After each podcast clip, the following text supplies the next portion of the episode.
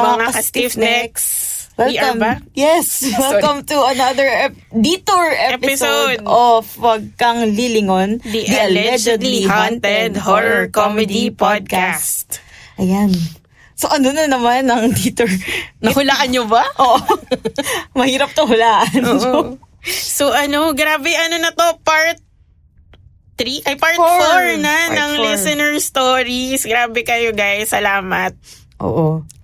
So, sa mga nag-aabang-abang dyan, kwento lang, habang nire-record na, ay, habang nire-record namin and by the time na nirelease namin yung part 3 ng listener stories, ang dami pa rin nagsisend. So, abang-abang lang kayo guys kasi naka-line up naman yan. So, kung hindi namin mababasa yung story nyo ngayon, ibig sabihin may nauna lang sa inyo pero eventually mababasa Oo. din talaga. Kasi madami siya. talaga, guys. Oo. And Hindi naman kami nagreklamo. Oo, as in wala talagang reklamo. Pwede pa rin kayo actually mag-send. By the Oo. time marinig nyo to, mag-send lang yes, kayo. hanggang sa maubos na lahat ng kwento Kahit nyo. maka 100 parts tayo game. Mm. Kahit magsawa na lahat ng ibang nakikinig na sila yung stories Correct. nila lang. Eh, maliban nila, so, swerte nyo, dami yung scary stories, di ba? Oo. Taking one for the team. Yung iba nga dito, parang stories ng kakilala nila. nila. Tapos Oo. i-share nila sa atin. Pwedeng pwede yun. Amazing. yes. Ay, um, kung naalala nyo pala yung huli nating story, yung kay Lagan sa Estranja, Oo. yung entitled Yossi. Oo. Sab, nag ano siya, eh, ang bilis niya, nung pagka-release nung episode, di ba ang tanong natin, ang tanong mo parang kung naaamoy ba daw ni Oo, Vanessa yung, yung Yossi. yung Yossi, sabi niya, Just listen to your podcast. Thank you for featuring my story. With regards to your question kung naaamoy niya, as far as I remember, naaamoy niya rin daw yung amoy Yossi Oo. nga. Pero parang dead ma lang siya. Parang sinushrug off lang niya eh, pag binobrought up namin yung topic na amoy Yossi kasi ayaw niya daw pag-usapan. Tapos sabi niya, baka bet niya rin yung kapre, lol. Grabe. Yun. Tapos ito, ito yung medyo creepy. Sabi niya, may hindi daw siya nasama sa kwento. Sabi niya, ah nakwento daw ni Vanessa sa kanila na dati na nanaginip siya na parang nire-rape daw siya nung kapre. no. OMG. Ay, grabe. So talagang ano talaga. Mm, na ano siya, natipuhan siya ni that entity. Mm, na yung encanto natin, question natin. Uy, mga nag-reply doon, nag-agree sila na mas engkanto na lang daw, lalo na kung si Tom Hiddleston or si Sarah from Tigan and Sarah. Si ano to yun? At si Eva Green. At si Ava Green, correct. In fairness, ang ganda ng mga Choices. choices, correct. So, ayun. Sino nga ba yung nagsabi nun? Si... Napakarami niya. Naalala ko lang kasi yung ano niya, yung... Yung... Ito. Si ano, banana Ayun. na. Naalala ko lang yung pusa na Oo, icon. sabi niya, sasama din ako kung kamukha ni Tom Hiddleston. o, diba? Apir tayo dyan. Apir tayo. Okay. Okay, ito na. Dahil madami na naman siya. So, ito ay combination of excess Twitter and email stories. Pero hindi pa ito uli lahat kasi may mga nagpadala pa uli. Mm-mm. So, story number one for this episode ay pinadala ni Mark or RJ. Hi, Mark. March. Mark So sabi niya, Hi mga ka-stiffneck. I love your podcast po mga ate. Tamang tawanan at takutan lang siya. Medyo nakakatulog pa naman ako after listening. Gusto ko lang ikwento yung horror experience ko. This happened nung OJT season nung college. Napili namin ng friends ko na mag-OJT sa Pampanga kahit na malayo. Naisip namin mag-rent para masaya. Woo! May ganun pa siya. Woo! Nakakuha kami ng place sa may San Fernando, Pampanga. Maganda yung lugar, tahimik yung subdivision. Two floors siya with two rooms sa second floor. Perfect for us. Kasi one room could be for the boys, the other para sa girls. E di ayon, we moved in na. Nagsiayos na ng mga gamit. Yung girls, napansin agad nila, iba yung init sa room nila. Kahit na open yung mga bintana, parang wala pa din hangin. As in dry ng heat. Weird lang kasi sa kwarto namin malamig naman, eh magkatapat lang naman yun. They decided na sa baba na lang matulog. First few days, medyo hirap ako makatulog. Medyo nagigising-gising ako kasi ako. Parang may naglalakad, lakad ng lakad or may nag-uusap sa katabi namin na apartment. Tapos nalaman ko wala palang nagre-rent dun. Di ko na lang pinansin. One month rent din namin dun, sayang bayad. O diba? Ito yung mga titiisin mo kasi nakabayad yung mga sasabi natin na yung mga bahay na haunted na ayaw talaga umalis Oo kasi eh. sayang. Sayang. Anyway, sabi niya, one time naman, madaling araw, parang may nagluluto and nagsisimsim ng mga Tupperware sa first floor. Akala ko yung girls lang, baka nagugutom. Kinabukasan, tinanong nila kami kung bumaba daw ba kami nung midnight. Narinig daw kasi nila na may mga tao sa kusina. Wala naman bumaba sa amin. Spooky. Pinaka-creepy na siguro ito. So, nasa apartment lang kami usually pag gabi na since whole day yung OJT namin. Nandun lang kami para matulog at mag-dinner. So pag dinner, ang pwesto ko lagi mesa. Nakatalikod ako sa may hagdan. Every time na kumakain kami, laging tumataas yung balahibo ko sa batok. Consistent yon every night. Ayoko naman lumingon kasi I'm scared. Again, sayang rent. Nung last day naman, nakapag, napagkwentuhan namin ng friends ko kung may creepy shit silang nararamdaman sa bahay. Yung dalawang friends ko, without talking prior to this, same sila ng kinuwento. Every dinner time daw, napapatingin sila sa stairs kasi may akyat baba daw sa hagdan. Tipong baba daw hanggang sa kita lang daw yung paa, tapos aakyat na ulit. Kitang-kita daw nila kasi yung pwesto nila sa table ay nakaharap yung isa sa hagdan. Tapos yung isa sa peripheral niya yung hagdan. Parang nagpapapansin daw yung kung sino man yun. Di daw nila kinikwento kasi alam nila matatakot kami. Buti na lang nung uwian na nila kwento. I would have left agad-agad. Ayun lang. Thanks mga ate.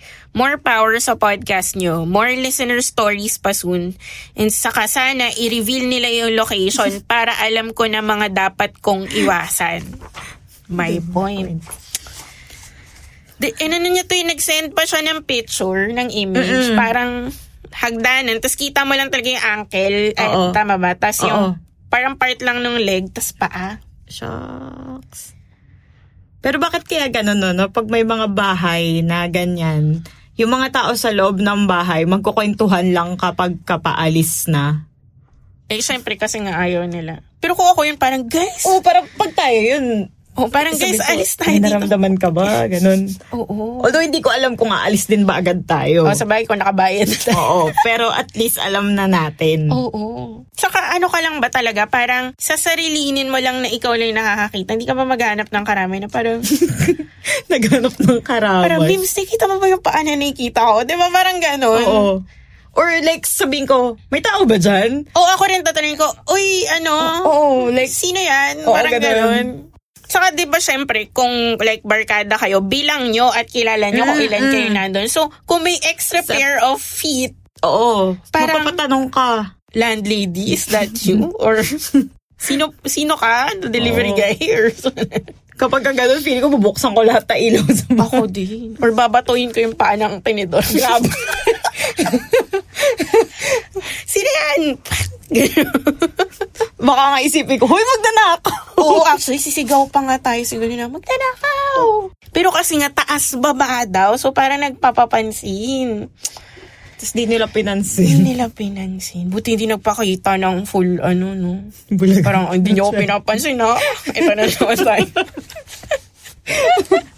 Nakakatakot. Grabe. Pero may naalala ko dun sa yung sasabi nila na may parang mga tao sa baba. oh. Kasi yung bahay namin sa Cebu, ganun. Ay, oo kahoy nga. kasi yung second floor. So pag natutulog ka na, eh sa sahig kami natutulog. Yes. Oo, kasi masarap matulog sa sahig. Correct. na kahoy.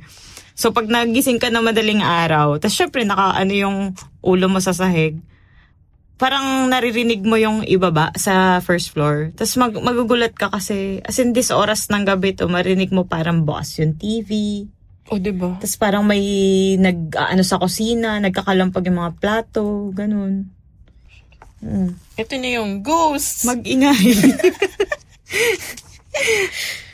ganun. Grabe. Pero yun nga, sabi, nag-reply ako, sabi, buti na lang talaga sinabi nila sa'yo after na. Mm. Pero parang napaisip ako na parang dapat ata sinabi nila immediately. One no? month sila nagstay doon ha. Ayun, Matinding san- pangangailangan. Matinding pangalan. Salamat, Mark. Sayang kasi. Ayan. So next, our next ano story is from Frances. Ayan.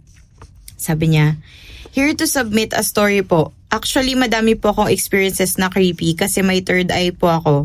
I think naman ko sa tatay ko so sana magustuhan nyo tapos makapag-share pa ako ng iba pa. Nung college po ako, I used to stay all night kasi architecture student po ako. Kaya sanay sa puyat. Tapos hindi na din ako takot sa multo kasi normal na sa akin yun. Pero itong encounter na to talaga yung iba sa mga usual na pagpaparamdam at pagpapakita nila. Nakatira pa kasi ako dati sa bahay ng lola ko. Actually, doon na ako lumaki at doon ko na na-develop yung special ability ko na to. One time, habang gumagawa ko ng plate namin, edi syempre si ate mo girl, procrastinator, kaya nag-all-nighter, siguro between 3 to 4 a.m. na yon. Medyo pagod na sa pag-drawing, nararamdaman ko na may parang may nakatingin sa akin. So, lingon ako. Pero wala namang tao, being nakakita talaga ako, binaliwala ko muna kasi kailangan tapusin yung plate. After siguro ng mga 15 minutes, narinig ko na may parang gumalaw sa likod ko. Yung Yikes. feel mo yung hangin na nag-shift. Pero sige, tuloy mo na ako sa pag-drawing kasi patapos na talaga ako. so as in sub-sub talaga ako sa mga drawing. Yung sobrang concentrate na sobrang lapit ko na sa papel. After a while, sumakit na yung mata ko kaya sumandal muna ako ng saglit. Tapos biglang may parang pumatong dun sa table ko.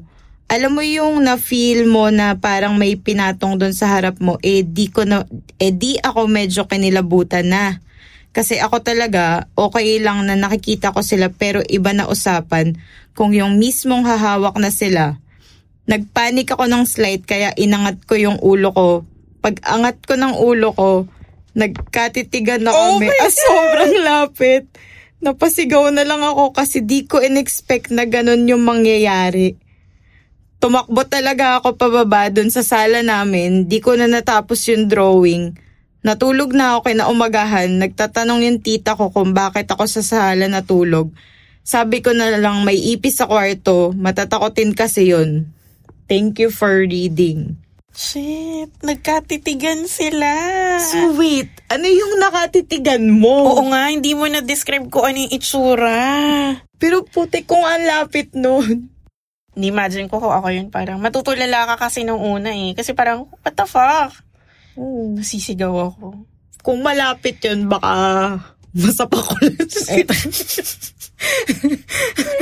okay lang kung malayo eh. Medyo doon ako matatakot. pero, Pero, pero sa tapat ng table niya, parang may... iniisip ko nga, ano yun? Like, umupo, naka-crawl, Naka-crouch. naka, Tapos nakaganon, Oo. nakatitig sa'yo.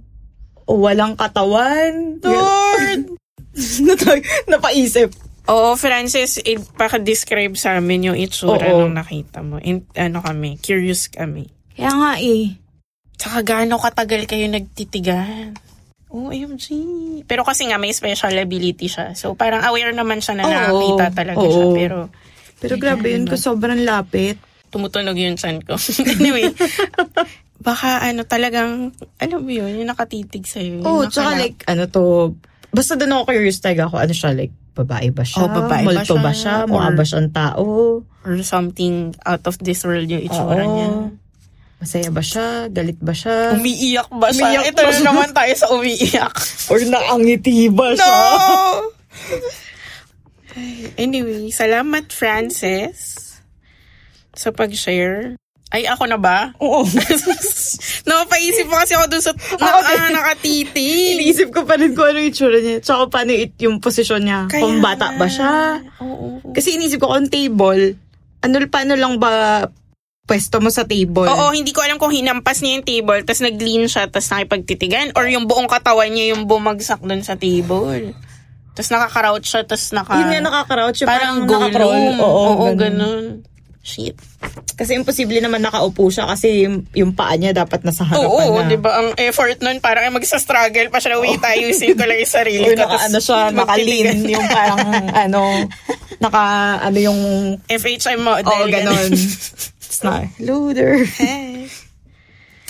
Hey. Yan, so mukhang may follow-up pa to. Sana marinig niya tong story Oo para eh. ma-describe niya sa atin. So ito na, story number 3 tayo guys. Hello po sa inyo, Ate Grace at Ate Mimay. Tawagin niyo na lang po akong Tanya. Isang hamak na ka-stiff neck mula Baguio City. Oh my God, bago Mag- mapunta tayo ng Baguio. Kinilig kami, sorry. Allow us to ano. Anyway, nakikinig ako sa podcast nyo habang nagtatrabaho sa opisina. Pantanggal, boredom at antok. Sa kakakinig ko po ng Dieter Ep listener stories nyo, nainganyo po ako na mag-share sa inyo ng horror story na hopefully makwento nyo rin po sa podcast nyo. Wala po akong naging karanasan or encounters involving the supernatural or paranormal. Pero naaalala ko lang po itong kwento noong ka- ako'y college student pa lang. Tumatak po kasi itong kwentong ito sa memory ko dahil na-share lang po ito sa aming magbabarkada mga ilang araw lang after na nangyari yung paranormal incident na yon.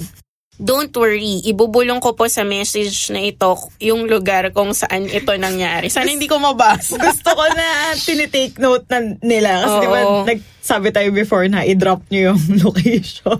Correct. So, ito, ito na naman tayo. Hindi, bawal ko to sabihin eh. So, Oo. nag-college po ako Oh my sa... God. Ito na naman. Teka, sa i- background pala guys. Yung mga stories, yung iba, as in, first time na maririnig. Like, for example, si Grace yun nakabasa. Ako, first time ko siya maririnig. Oo. Oo. Hindi kami, minsan hindi namin binabasa lahat Oo. ng, ano. As in, like, yung reaction namin. Oo, yun talaga. First time. First parang, holy crap. Oo. So yan, ito sabi niya, nag-college po ako sa, Sa- mababang paaralan ng, ano, bi- bigyan mo ako ng ano, ano ba? mababang paaralan ng Baguio City. Baguio City. Very gener- generic. o baka kasi meron palang ganong actual. Tapos Oo nga, hindi no? natin alam. Basta hindi po siya yung actual na mababang paaralan ng Baguio City. Yun nala, itago Eh, hindi, natin. nasa taas sila. Mataas na. Mataas na pa. Eh, Kasi paano kung nasa- meron din? Eh, nasa elevated. Sige, anyway. Ito, tapos may binanggit siyang department, Department of Animation. na actually hindi yan. Pero, Oo. nabanggit ko yung department ko kasi isa sa mga notorious sa kababalaghan ay yung building ng department namin, which is toot. Oo. Ang pinaka-notorious na area naman na ang kababalaghan sa building na yon ay ang 6th floor. Yun. Di po ako knowledgeable sa mga kwento ng mga multong nagpaparamdam doon like yung mga namatay nung 1991 earthquake o yung mga kaluluwa daw ng mga estudyanteng tumalon noon sa building na yon. Ang alam ko lang ay may batang lalaki na gumagala doon dahil sa naikwento sa amin. Okay, side note. Itong school na to, ito yung kunikwento sa akin dati ng ex ko. na school niya. Ay! Na as in marami daw So talaga magkaklase doon. sila sa mataas na paaralan ng Baguio City.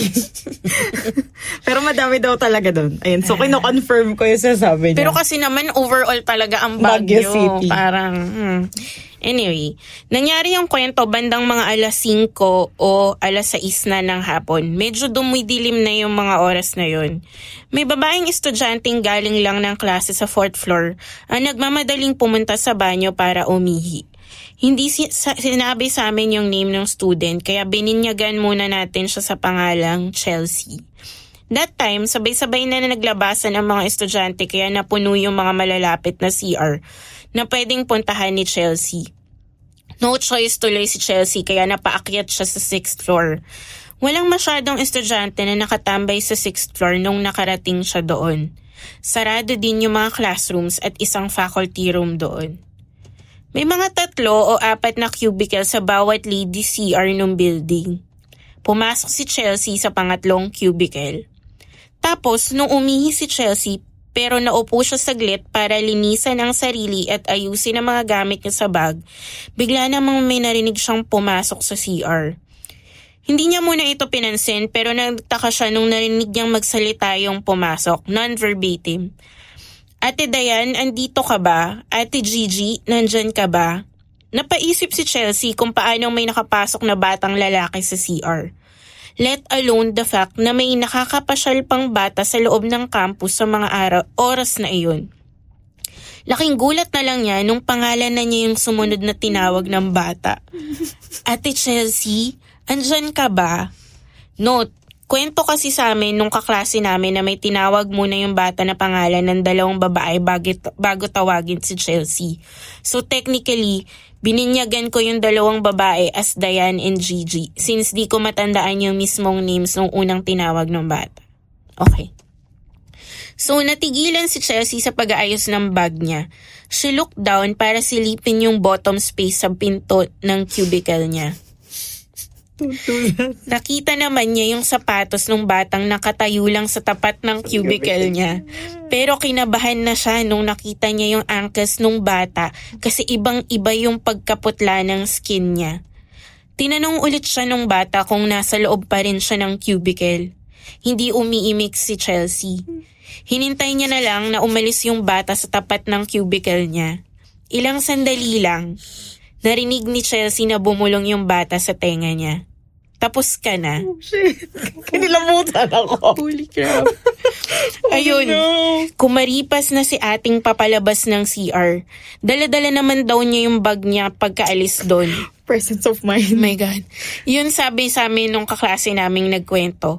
Habang pababa siya ng hagdan papunta sa fifth floor, narinig ni Chelsea na nagsalita yung bata. Sinabihan daw siya, Balik ka ha?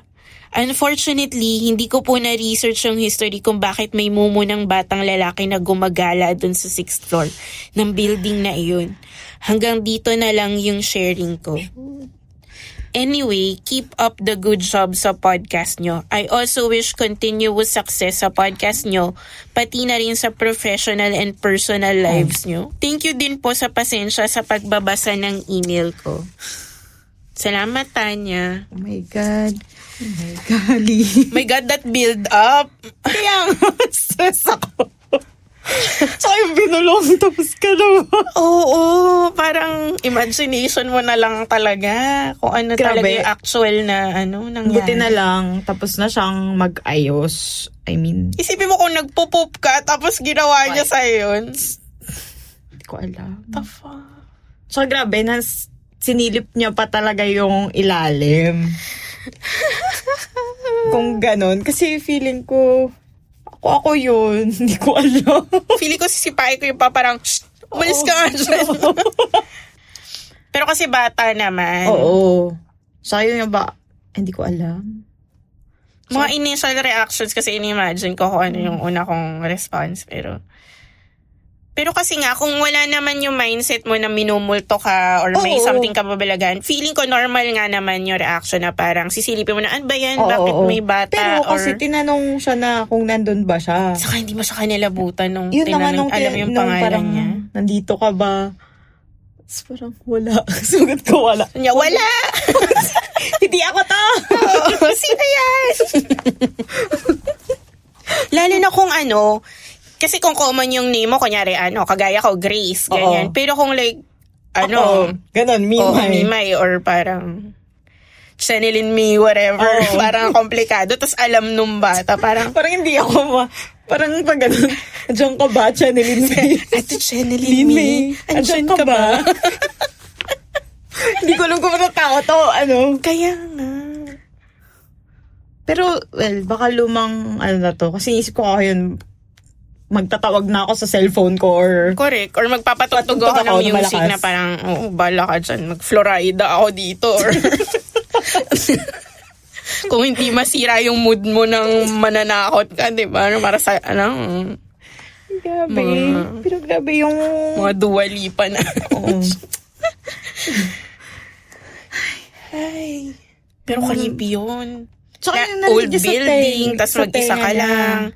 Tapos nung bumulong na sa tenga, parang, paano ka napasok? Hoy! Grabe talaga, notorious talaga yun. Crab. Ah, na according yan. sa ano Oo, oo. puntahan natin. Ay, Tapos mag-CR tayo. Potek. Tapang nyo, ah. Maghiwalay. Ako yung bubulong na, Memes, tapos ka na ba? oh no.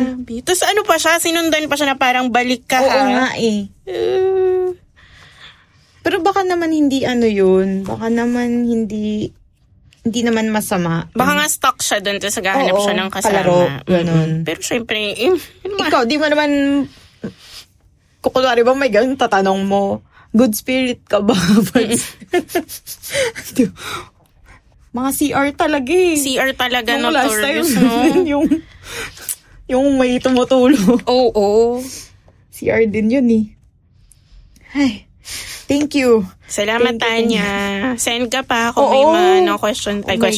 stories ka pa. Saka sana, ano, malaman natin kung, yung mga, nakakatuwa yung mga ganun, yung mga places na may recurring stories. Kasi may background Oo. story kung bakit Cultural siya. ano Oo. din yun eh. Saka nga, di ba, for example, si Tanya, wala daw siya talagang personal experience. Oo, pero, oo. yun nga na, Kwento. nakukwentuhan siya, hindi niya makalimutan. So, Para mga niya na. urban legends na ng Correct. mga school. Mm-mm. Oh, para sa uste lang yun eh, yung babae sa CR. My God. CR CR, din. kasi na. CR. UP din dami talaga.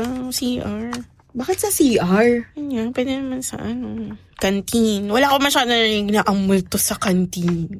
Tapos bibentahan ka ng sopas. Or Parang gusto mo ba ng mainit na sopas? Or ano, nang tatapon ng... ng ano, biskwit. Parang kumain ka. Galit siya sa mga hindi kumakain. Grabe. Diyos ko. Ito na nga, mag-move on na tayo. Ito memes, pag nakakausap tayo ng ano, ng spirit, ano, quest or whatever, tatanungin ko yun, parang bakit lagi silang nasa si... Tanong natin. Baka dahil tahimik? Baka nga. O parang majority of the time tahimik. Tapos labas-pasok lang yung tao na so hindi sila masyado nababate. Napapansin. Mm-mm. Pero ano pa ba ibang lugar na tahimik? Sa kwarto. Library. Oh! Pero marami rin kwento ng ano. Ah, oo. Marami din pag nga. library. Oo. Yung mga chapel, ganun. Correct. Kung ang dami na nating tanong. Mm. Ito na nga. Next story is Oh. from our... Natatawa ako sa old name niya. Gutom kasi ako nang nag-iisip Oh, ako ng... So, bininyagan ka ni Grace ng pangalang macaroni. Uy, pero maganda yung kwento nito. Oo, maganda yung kwento nito. Ayan, sabi niya, Hi ladies, I hope mas marami pa kayong episode about listener story. Ito na nga. Here's mine. Use alias na lang. Ayan na nga, binigyan kaya namin ng pangalang macaroni. Macaroni. Pasensya na kung mahaba, I hope you'll read this. Ang mama ko nasa late stage na ng cancer and we all know that she won't get any better. Nasa bahay kami ng tito ko kasi mas mura ang chemo sa probinsya na yon at hindi na namin siya maibiyahe sa probinsya namin kasi delicate na ang kondisyon niya. Kahit na yung bahay ng tito ko ay nasa sentro ng probinsya at may available na kuryente, wala silang kuryente kaya gumagamit na lang ng solar power. Aso yung mismong bahay ng tito niya. Mm-mm. That night, habang nag-half bath ako nung gabi, humihina na yung ilaw dahil mauubos na yung power ng battery. Tulog na mga pinsan at tita ko. Lumabas ako ng banyo para mag-toothbrush sa kusina. Sobrang kurap na ng kurap yung ilaw na halos wala ka nang makikita kaya lalo kong binilisan. Habang nagtututbrush ako, nakaramdam ako ng hindi ko maipaliwanag na presensya sa likod ko. Nakakilabot at feeling mo may shadow na malaki sa likod mo at parang evil na mabigat.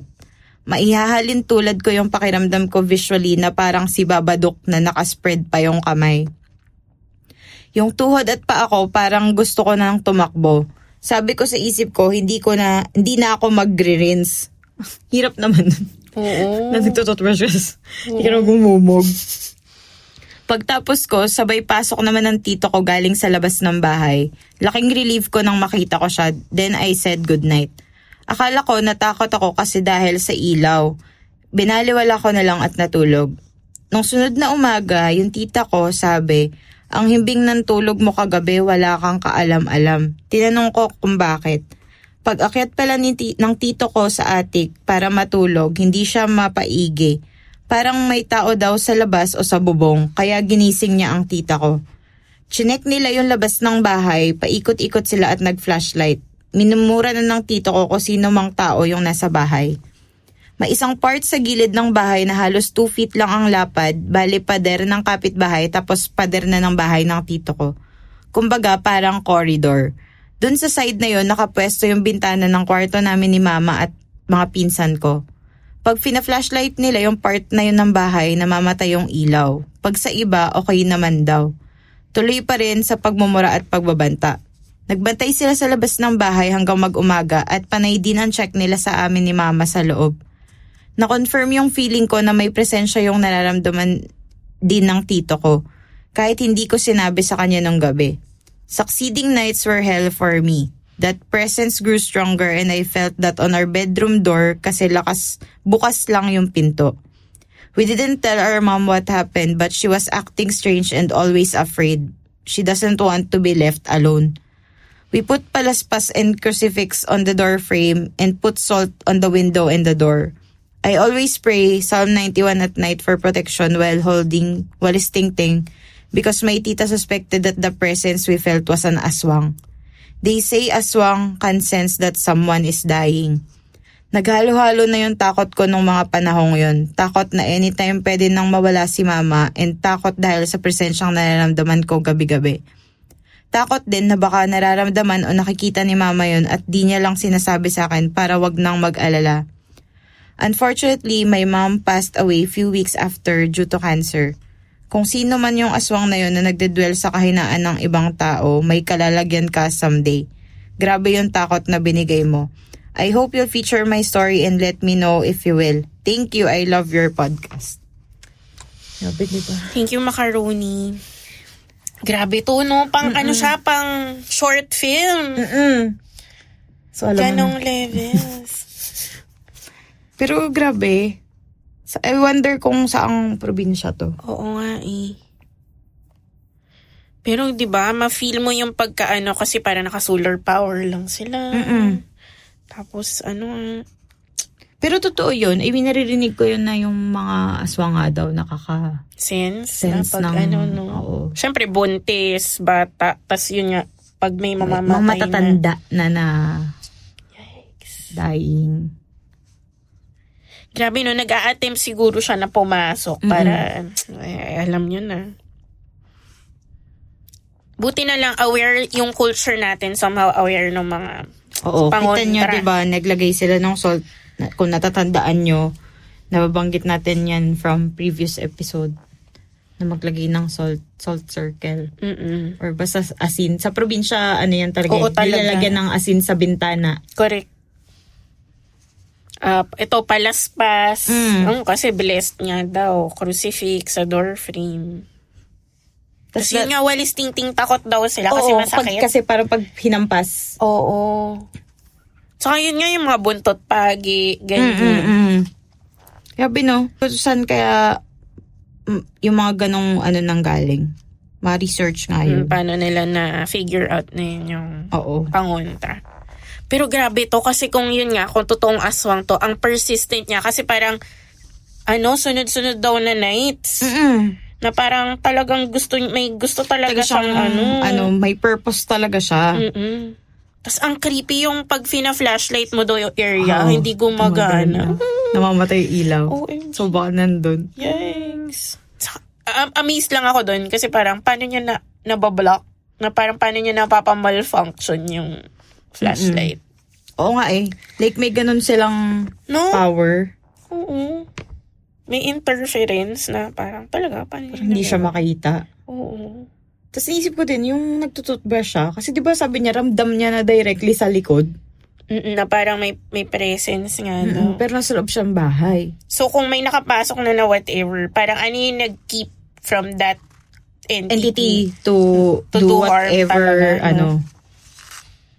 Shit. May, may moments of... May mga post talaga Oo, na parang... Tag-isipan namin eh. Oo. Parang kung ako yun, parang umalis na tayo dito, taralo. eh, pero, pero kasi, kasi ang layo. Tsaka yung condition ng mom Oo, niya. ang hirap na rin i-transport nung mom niya. Sad lang talaga yung nangyari sa mom niya. Mm-mm.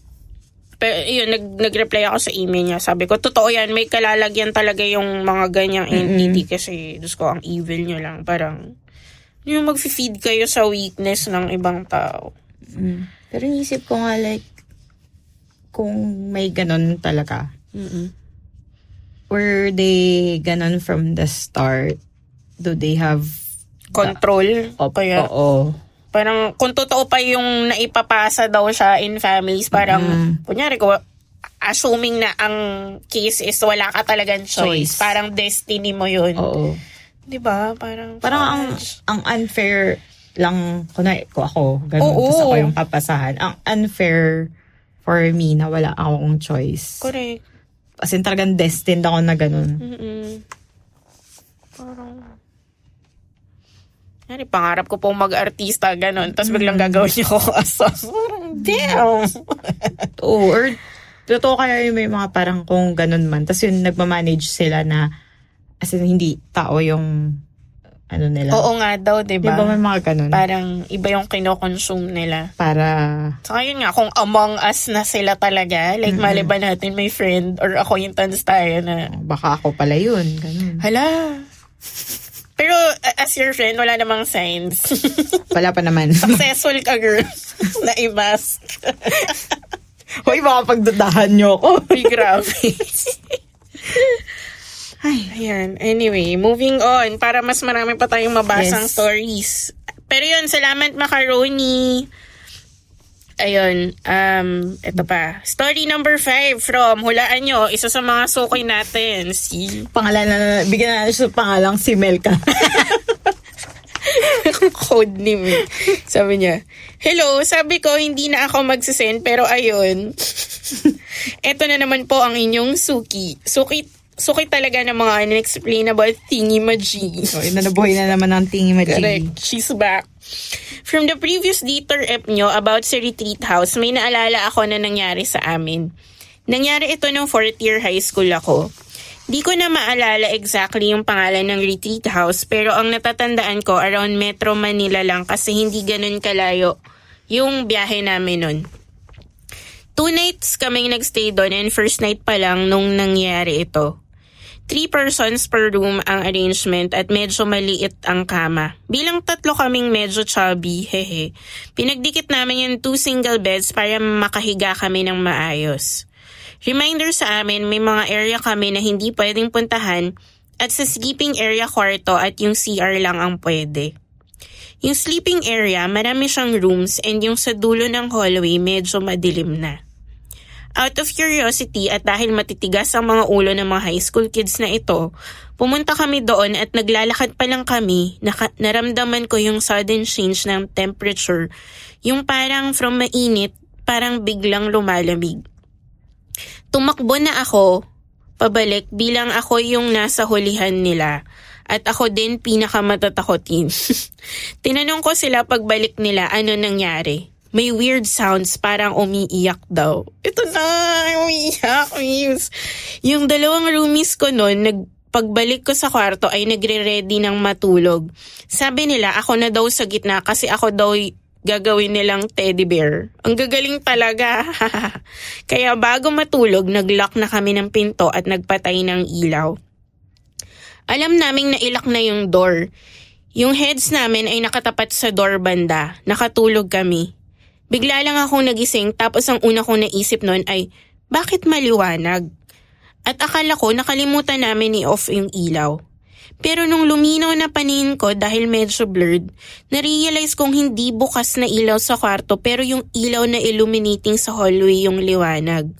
Bukas yung pintuan namin. Nagulat ako kaya lang di ako makagalaw para isara kasi nakayakap nga sila sa akin. Pero ang mas nakakatakot eh, may natatanaw akong black shadow na naglalakad papalapit sa pinto namin. Sobrang takot ko, pinikit ko yung mga mata ko. I tried to sleep at siguro dahil dala ng antok ay nakatulog din ako eventually. Pagising ko, sarado na yung door. Tulog pa yung dalawa kong kasama. Nagising ako ng 6 a.m. Noong nag-aalmusal kami, tatanungin ko na sana yung mga teachers kung nag ikot sila the previous night pero narinig ko kwentuhan nila na may nagkwento sa kanila na nagising din na bukas yung door kahit nilock at incidents like patay bukas ng ilaw at yung mga kwarto malapit sa shower ay may naririnig na nililigo tapos pag pinuntahan nila walang tao. Di ko na sinabi sa mga roomies ko kasi alam ko matatakot sila. Sana di sila nakikinig nitong podcast. o, di ba? Retreat house talaga eh. Oo, eh. Isa pa yan. Conju- very conducive sila to ano, hauntings. Bakit kaya ganun? Oo nga, alam mo nung binabasa ko to, ang initial reaction ko, kasi tinatry ko nga i-debunk, baka nga naman yung teachers na grounds, di ba, chine-check on, nag-check, chine-check nila yung mga students. Pero yun nga, naano niya rin ng dulo na parang, yun nga, may mga kwento pala na may mga Ibang incident weird din. na naliligo, na walang tao, ganun. Oo. Parang ang dami ng mga tanong. Kaya napapaisip ako, Diba? napapahinto ako. Isip ko talaga, bakit? Saka nakalaking pinto, bubuksan. Unless nga may someone na may master key. Mm-mm. Na yun nga, baka chine-check din sila. Tapos maano din yung shadow kasi pwedeng shadow ng tao Papalapit yun. na Oo. tao, no? Oo. Pero ang creepy nun kasi parang invasion of privacy yun, men. Unless ikaw yung teacher or guardian ka. Oo. Napapaisip si Miss. Oh well. Nag-ano na ako, nag-zone out na ako Kaya sa pag-iisip. Oo. Ayan. So, next story ito from ano pa rin sa ating Suking... suking ano from Melka. Sabi, nil, sabi niya yung pambungad, "Psst, bawal sumilip. Sabi, back to the office horror stories na ulit ako. Nung January lang itong na, ito nangyari, month end ulit. Nagkatuwaan kami sa office na since lagi kaming late mag-OT, ay pwede namang makinig ng music or sa akin kasi podcast. Yung normal cue ng podcast ay kripsilog tas wag kang lilingon. Yes. Natatawa kasi ako sa mga eps nyo kaya mas nagigising katawang lupa ko. Naalala ko parang season 1 nyo yung pinapakinggan ko nun for the end time. Ep, yung episode 2, tas habang nag-work, may nararamdaman akong dumaan sa likod ko. Six na lang kami nun ata. Kami na lang tao sa prod floor. So ako, dermatology na lang muna dahil inaantok na at uwing-uwi na. Dumaan siya ulit at umulit pa, parang pabalik-balik. I had to stop listening kasi medyo nung una mabilis yung pagdaan niya. Tapos yung second time medyo mabagal na parang naglalakad. Akala ko di na uulit this time. Nararamdaman ko na siyang nakatingin sa PC monitor ko at nakatambay sa likod ko. Tumayo yung balahibo ko as in legit. At hindi siya yung mga ka-office mates ko kasi yung tatlo asa harap ko.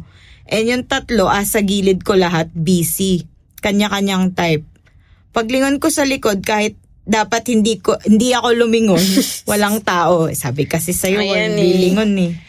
After ko ikwento sa kanila, ayun, sabi nila hindi daw, hindi na daw ako pwede mag-OT ng matagal kasi kung ano-ano daw nakikita at nararamdaman ko. Yan. May ano na tuloy. Inisip ko buti wala siyang nakita sa monitor.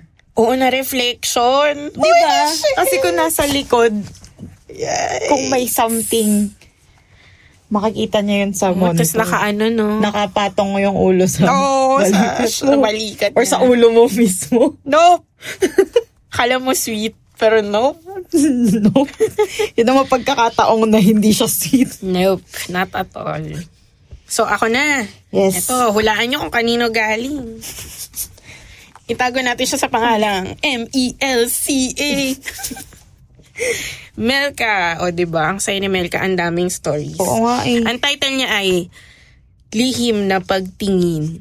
Next, ito. Naalala niyo pa po ba yung sleeping quarter sa fifth floor kung saan minulto din yung ka-office mate ko? Mm-mm. Natulog kami doon at hindi ako nakatulog habang yung dalawa kong katabi, si TL at yung SME namin ay tulog na. Bukod sa hindi ako komportable, may nararamdaman akong nakatingin sa amin. Ang plot twist lang naman dito ay walang ibang tao sa sleeping quarters that time. Kaming tatlo lang. Hindi ko binukas ang mga mata ko kahit nararamdaman kong nakatingin kung ano man yung tingi na nakatingin. Sana lang nag-enjoy siyang tumingin sa tulog kong mga kasama. Napaka-voyeur naman. Kaya nga. Voyeurism. Sobrang thank you kasi binasa niyo po ulit yung mga stories ko. Sorry, ang haba na naman. Congratulations din po pala sa successful event niyo for sticker code. Ay, wow. Salamat.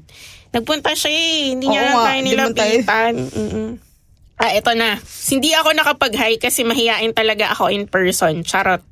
See you po ulit in your next event. Sana meet up na po ito. At dadala ako ng offerings. Isasama ko na din si Junjun at yung office po namin ay BGC area. Ay. West McKinley to be exact. Binigay ko talaga. Pag gusto nyo po, isama sa mga haunted location tours nyo. Love you and salamat po. More power and more takutan pa. Oh my God, malapit lang pala to sa akin. Tapang ni Melka, nilaglag yung location ng office niya. Mag-apply nga tayo. Tapos, ano nga to? Haunted office tour. Mm-mm. Saya, di ba? Grabe. Ang dami naman. Gusto ko yung magdadala siya ng offering. Tapos, isasama, Isasama niya si Jun. Junjun. Parang, pwede offerings na lang. Huwag na si Junjun. Nakakatakot. Or ibigay mo na rin yung offering kay Junjun para hindi ka na niya multo. Oo, kaysa sa amin. Napaisip tuloy ako dun. Pwede kaya ganun? Akala ko sabi mo, bigyan niya kay Junjun, tapos si Junjun yung mag-aabot sa atin. Parang, Oh. para mabigay na agad. Kaya nga. Pwede kaya ganun na mag-offer ka sa mga kung may something man. oh yan, nadadagdagan yung mga question natin kay soon to be ano guest. Oo. Sino man siya. Like, yun nga, na parang kung pwede ka bang umalis na Oo, dito. parang kung ayaw mo nang gambalain ka, may mga pwede ka bang ialay bukod sa iyong sarili. Kasi Pwede ka syempre ayaw mo, di ba? yung sarili yung inalay. parang, I can't. So, pwedeng may alternatives ba? yung friend mo. yung kaaway mo. Ay, nako. Ayan, ito, itong mahaba. Ayan, itong next na story is from Andrea. So, sabi niya, Hello Grace and Mimay, congratulations ulit sa StickerCon Manila 2020. Salamat. Thanks. And also, congratulations dito sa podcast nyo na Huwag Kang Lilingon. Sakto lang yung title kasi nakikinig ako habang nag-work and sure balls na hindi talaga ako lilingon since sa monitor ko lang ako nakatingin. Ha ha ha. Less than two weeks since nag-start ako makinig and tapos ko na agad. Kailan next episode? Just kidding. Sure, pagod pa kayo. Rest na lang muna kayo. Oh. May two stories ako ngayon na medyo creepy na gusto ko i-share. Ayan. Pero isa pa, isa muna yung isa-share Oo. natin. Para naman ano, pab- pabitin. Correct. Ayan, sabi niya, years ago, nung grade school pa ako, pagkahatid sa amin ng school bus ng kapatid ko sa bahay, nakita ko ang daming tao dito sa bahay, para bang may party. Pagpasok ko, may mga food pang handa sa dining room. Tuloy lang yung pasok ng mga tao and kwentuhan habang kumukuha ng food. Pero lahat sila sa labas kumakain. Sure akong hindi, hindi ito birthday party or feeding program or kung ano man. Wala rin naman nabanggit sa akin yung mom ko na magkakaroon ng mga bisita sa bahay. Isa ko pang napansin is basa yung floor. Pero hindi basa na parang may tumapon na tubig, kundi parang oil.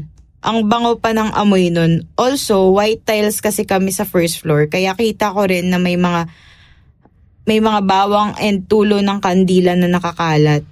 Hinahanap ko mom ko nun. Then nung nakita ko siya, di pa niya agad ako sinabihan kung anong meron. Basta magmerienda daw muna ako. Pero dun ako sa bahay ng kapitbahay namin kumain. Which is across the street lang ng bahay namin. Hindi ko na maalala kung ano nangyari from there. Pero ang kwento sa akin is yung katulong namin ay sinapian. Pero bakit ang daming pagkain? Important questions Mm, correct. that I ask. Kwento nung kapitbahay namin is nakikita daw nila yung katulong namin na dinadala yung bunso naming kapatid na baby pa nun sa kwarto ng parents ko sa second floor. Then binubuksan yung screen ng bintana and umaakyat daw doon sa may grills. Sisigawan daw nila na umalis daw siya doon dahil delikado. Tinatawanan lang daw niya. And para bang nagte-threat pang ihuhulog.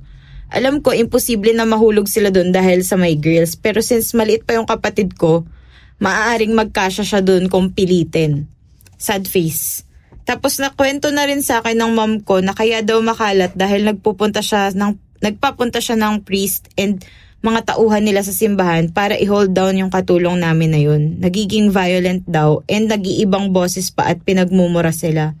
Shocks di ko na maalala or baka di lang kunwento sa akin ng buo since bata pa ako nun. Ha ha ha, ask ko mom ko kung ano pa ba nangyari nun. Ang, al- ang alam ko na lang rin is that afternoon, pinauwi na rin yung katulong namin na yun. To be continued. Oh, ito yung continuation. Ayan, sabi niya, Hello again, confirmation na regarding sa Sapi story. Nung time na yon may dalawang maids kami. Yung isa, si maid number one, is two years nang nasa amin. And yung isa pa, si maid number two, is mag two weeks pa lang that time. Sabi ng mom ko, from squatters area daw sa Taytay si maid number two. I don't know. Sabi ng mom ko, masunurin naman daw and ginagawa naman yung mga chores niya. Pero tahimik at hindi makibo. Unlike si maid number one na naaalala ko now that my mom mentioned her name, kinakausap kami inilalaro and madaldal. Nasa work yung mom ko nung araw na yon. First day daw niya back to work after her maternity leave.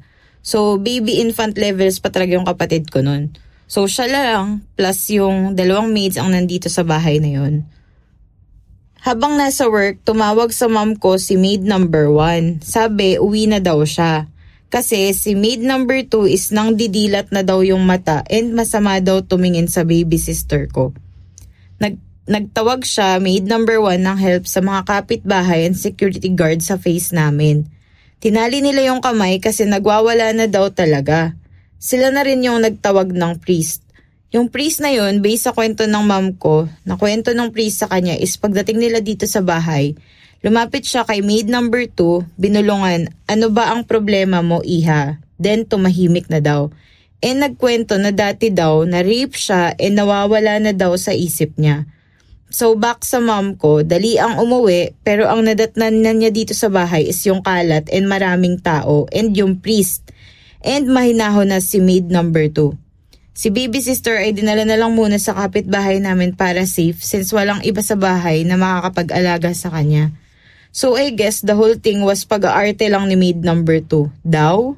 Di ko maalala sino nagkwento sa akin. Siguro yung katulong nam- naman ng kapitbahay namin na siguro naka-witness nung pinapahinahon nila si maid number 2 na nag-iba, na nag-iba pa daw yung boses. Ewan ko, baka gino-joke na lang ako since bata pa ako nun. Diba? Baka. Or baka rin talagang. Oo, baka may something din. Correct. Pero ang ano, kasi tinawag agad nila priest. Saka nang hindi nasagot yung tanong ba't maraming pagkain. Talaga yung tanong ko, ba't maraming pagkain? oh, may handaan. Tapos na it so sila. happened na nangyari yung mga nangyari. Pero grabe yun, no, biro mo bit-bit yung kapatid niyang maliit, tas akmang itatapon. Tapos babying baby pa. Baby! So, it's either may mental, ano to si ate, Oo. Or, yun nga, Kasi nga kung sabi na na-rape, di ba? Kung paranormal, na, baka sinapian. na yung mga traumatic experiences. Yun nga. Kaya ganun. Kamusta na kaya yun? Yun nga. Pero yung pagkain talaga yung tanong ko. Ba't maraming pagkain? Drea, ano ang, bakit maraming pagkain? Oo nga. Ano pinaghanda nila si father? Nag-celebrate sila? na okay na? Oo, siguro. Pero buti mapagkakatiwalaan yung kapitbahay nila. Di ba kasi doon iniwan yung kapatid Mm. niya. Tapos doon din siya. Exactly. Mm-mm. Ang take-away dito, mag-ingat sa mga kinukuhang kasambahay. Oh, pero like, Pero kasi paano Hindi mo malalaman? Correct, syempre. Ano, best foot forward to eh. Parang, oo. ma, marunong ako sa ganyan. Oo, ganun. tapos di naman, di ka naman dideclare na. Maasahan niyo ako. Meron po akong high May chance history of, po ano, ako. oh, high risk, ano ako sa sapi. Parang anytime pwede ko pong itapon yung anak niyo sa... parang, huh? Di ba? Oh, grabe. Anyway, last, tama ba last story na to? Yung Oo, pahabol. Sa'yo. Ito kasi guys, ang masaya dito, parang prequel siya Oo. nung kwento namin nung last Detour episode, listener story. Si, kung maalala nyo, si Jemerlu. Si Jemerlu. Ito yung kanyang origin story. Oo, yun. Yan yung masaya, yung mga may history. Oo. So, kung maalala nyo si Jemerlu, siya yung nakakakita ng mga spirits na in solid form, na parang Oo, oo, oo. tao lang din. Mm-mm. Anyway, di pa niya sinasagot yung question namin regarding kung an, paano niya na-differentiate yung buhay sa patay. Sa patay, oo. Pero yun, basahin na natin yung kanyang ah, history. So sabi niya, Hi ako, I have a, sabi ni Jemerlu, Hi ako, I have a story but I'm not sure if it's scary for your perusal na lang. Ho ho ho ho. Grabe yung for your perusal. Mm, yes. Oh, sabi professional. Ito astig, sabi ko sa kanya, grabe ang astig ng ano mo Oo. backstory mo. Anyway, sabi niya, my dad used to be a police. Tapos, bata pa lang kasi ako, ini-expose na nila ako sa mga bagay-bagay para tumibay ang sikmura. So, I grew up watching horror films and live surgeries. May channel noon, di ko lang alam kung ano yun. I remember clearly na they won't allow me to watch morning cartoons pero pwede manood ng horror ng gabi. Ho ho. Sana parents ko sila. Di, pero actually, ganun Well, din naman parents yung parents natin, ko. okay lang. Na, walang filter. Yung nanay ko nga, mahilig sa horror. Kaya nga nagugulat ako, parang bakit naalala ko tong palabas na to? Diba? At Ako- a young age. At a very young. Ay, Exorcist, di ba napanood natin na minors pa. Oo. Saka, Saka- yung mga, ano, Yung Mga Evil Dead. Yun, o, di ba? Pareho tayo naman. napapa-question ako, parenting. No, nga. What is this parenting? Bakit? Pero yun nga, magandang explanation na para daw tumibay yung sikmura. Anyway, I was in third grade ata when I witnessed my first autopsy. Oh my God, Ito that's yung cool. hindi ko kayang ano yun. Parang ako gusto ko yun. Oo. My dad received a call ng madaling araw telling him my uncle has been gunned down. He couldn't risk leaving me alone sa bahay so he took me with him. As part of my quote-unquote training, dinala niya talaga ako sa morgue where the doctor was already there. Hinihintay lang siya bago i-conduct ang autopsy. The doctor asked me to wait outside pero sabi ni Papa, kaya ko naman daw. So the doctor tried to explain the autopsy to me. Yung after niya sabihin sa papa ko and another police officer yung findings niya, i-explain niya rin sa akin in layman's term. Yung tipong dito pumasok yung bala, dito naman siya lumabas, ganun. The doctor was a little surprised because I took everything in na parang walang patay sa harap ko. Take note, hindi pa malinis yung katawan this time. Fresh from the crime scene pa siya. Uh, after that, talagang medyo apathetic ako towards the dead. Kaya rin siguro nakadevelop ako ng skepticism towards ghosts. Bata pa lang ako, I've been hearing stories na, na na people would often see me talking to someone na apparently ako lang nakakakita. This went on for years until it became something na expected na from me. So yun, dito na pumasok yung intro niya dun sa previous story na nakakita nga daw siya talaga ng ghosts. 'Di ba Ang astig nung ano niya. Galing ka yan. Biro mo, grade 3 ka, tapos naka-witness ka ng actual autopsy. Mm-hmm. Amazing! I know. Isa pa yan sa mga ano ko, mga nasa Ano, bucket list, bucket list. Isama natin sa tour. Oo. Autopsy. Autopsy. Grabe. Kahit nga yung pag, ano eh, pag yung pag-iumbalsama. Astig nung dad niya. Mm. Diba? Astig ni Jemerlu. Idol siya, idol. Oo. Pero iniisip ko like, dahil ba sobrang ano niya na, kaya sa kanya nagpapakita yung No, baka nga nasisense yung ghost na akaya nitong Oo. person na to. Parang she can handle, he Oo. can handle, ganun. gusto ko yung moment of silence. Ito talaga napapaisip kami. Parang, Grabe. Ito pa question ko, lahat ba ng nakakita, they were built that way kasi kaya ng pagkatao I nila? don't think so. May mga ano, no, parang, Kasi like, ako hindi, like feeling ko naman may mas ano pa sa akin, ako din. 'di ba? Oo. Pero Pero kasi kagaya ng level ni Jemerlu na Oo. parang na face to face niya, tas minsan nagigreet pa niya, 'di ba? oo.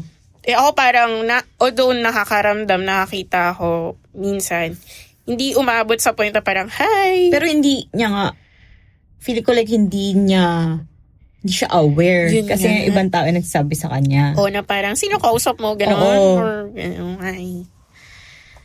Tsaka swerte niya na nakikita niya yung human form. Yun nga.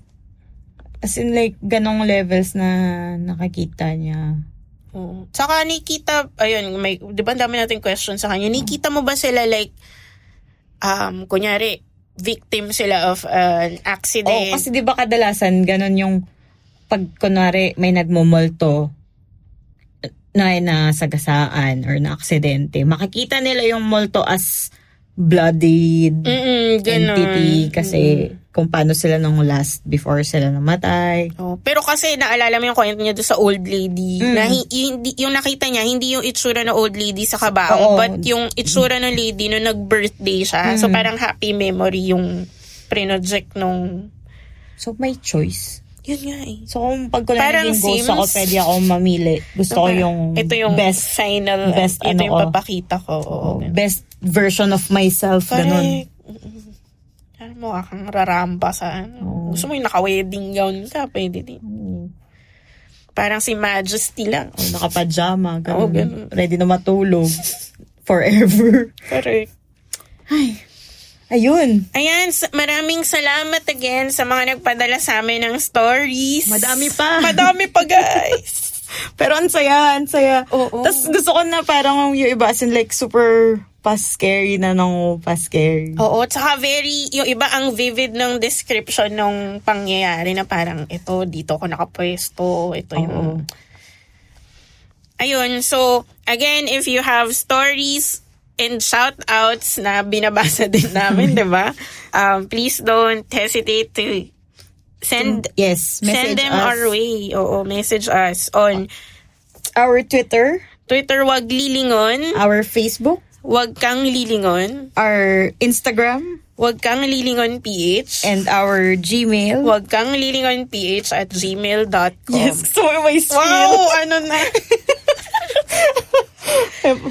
Oo. Ayun, send lang kayo guys. Salamat. Sobrang na-enjoy namin yung mga stories. Mm-mm. Naka-line up na yung ano, parts, ano ba? Five. Five and six. Six. O, diba? Galing nyo, guys.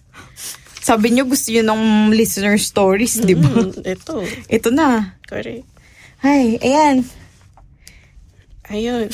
That's it, Pansit. That's it, Pansit. Thank you guys for listening. Mm, join us for another round of Kwenta Ko time. Yes. Tapos kung may mga friends kayo, tapos kung may stories sila, pag-sendin nyo na din, malay nyo.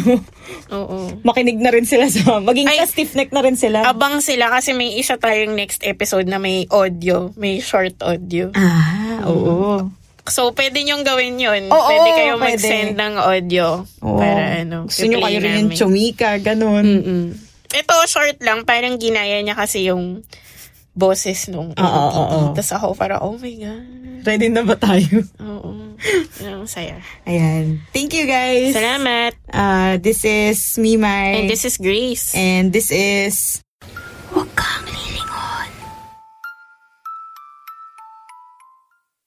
This show is produced by Cutprint Podcast Network and Wag Kang Lilingon recorded at Digitrack Sound Productions. Executive Producer, Patsy Ferrer. Executive Creative Director, Mark Tong. Creative Directors, Christine Alido and Pat Ledesma. Head Writer, Terence Tulio. Legal and Accounting, JJ Santos and Charisse Ang. Sound Engineer, MJ Habal. Video Production, Case Lens in partnership with Cutprint Productions. Special thanks to Road Mike and Sir Ed Eloriaga. To advertise, email us at podcast at cutprintproductions.com or call us at 0918-807-8478.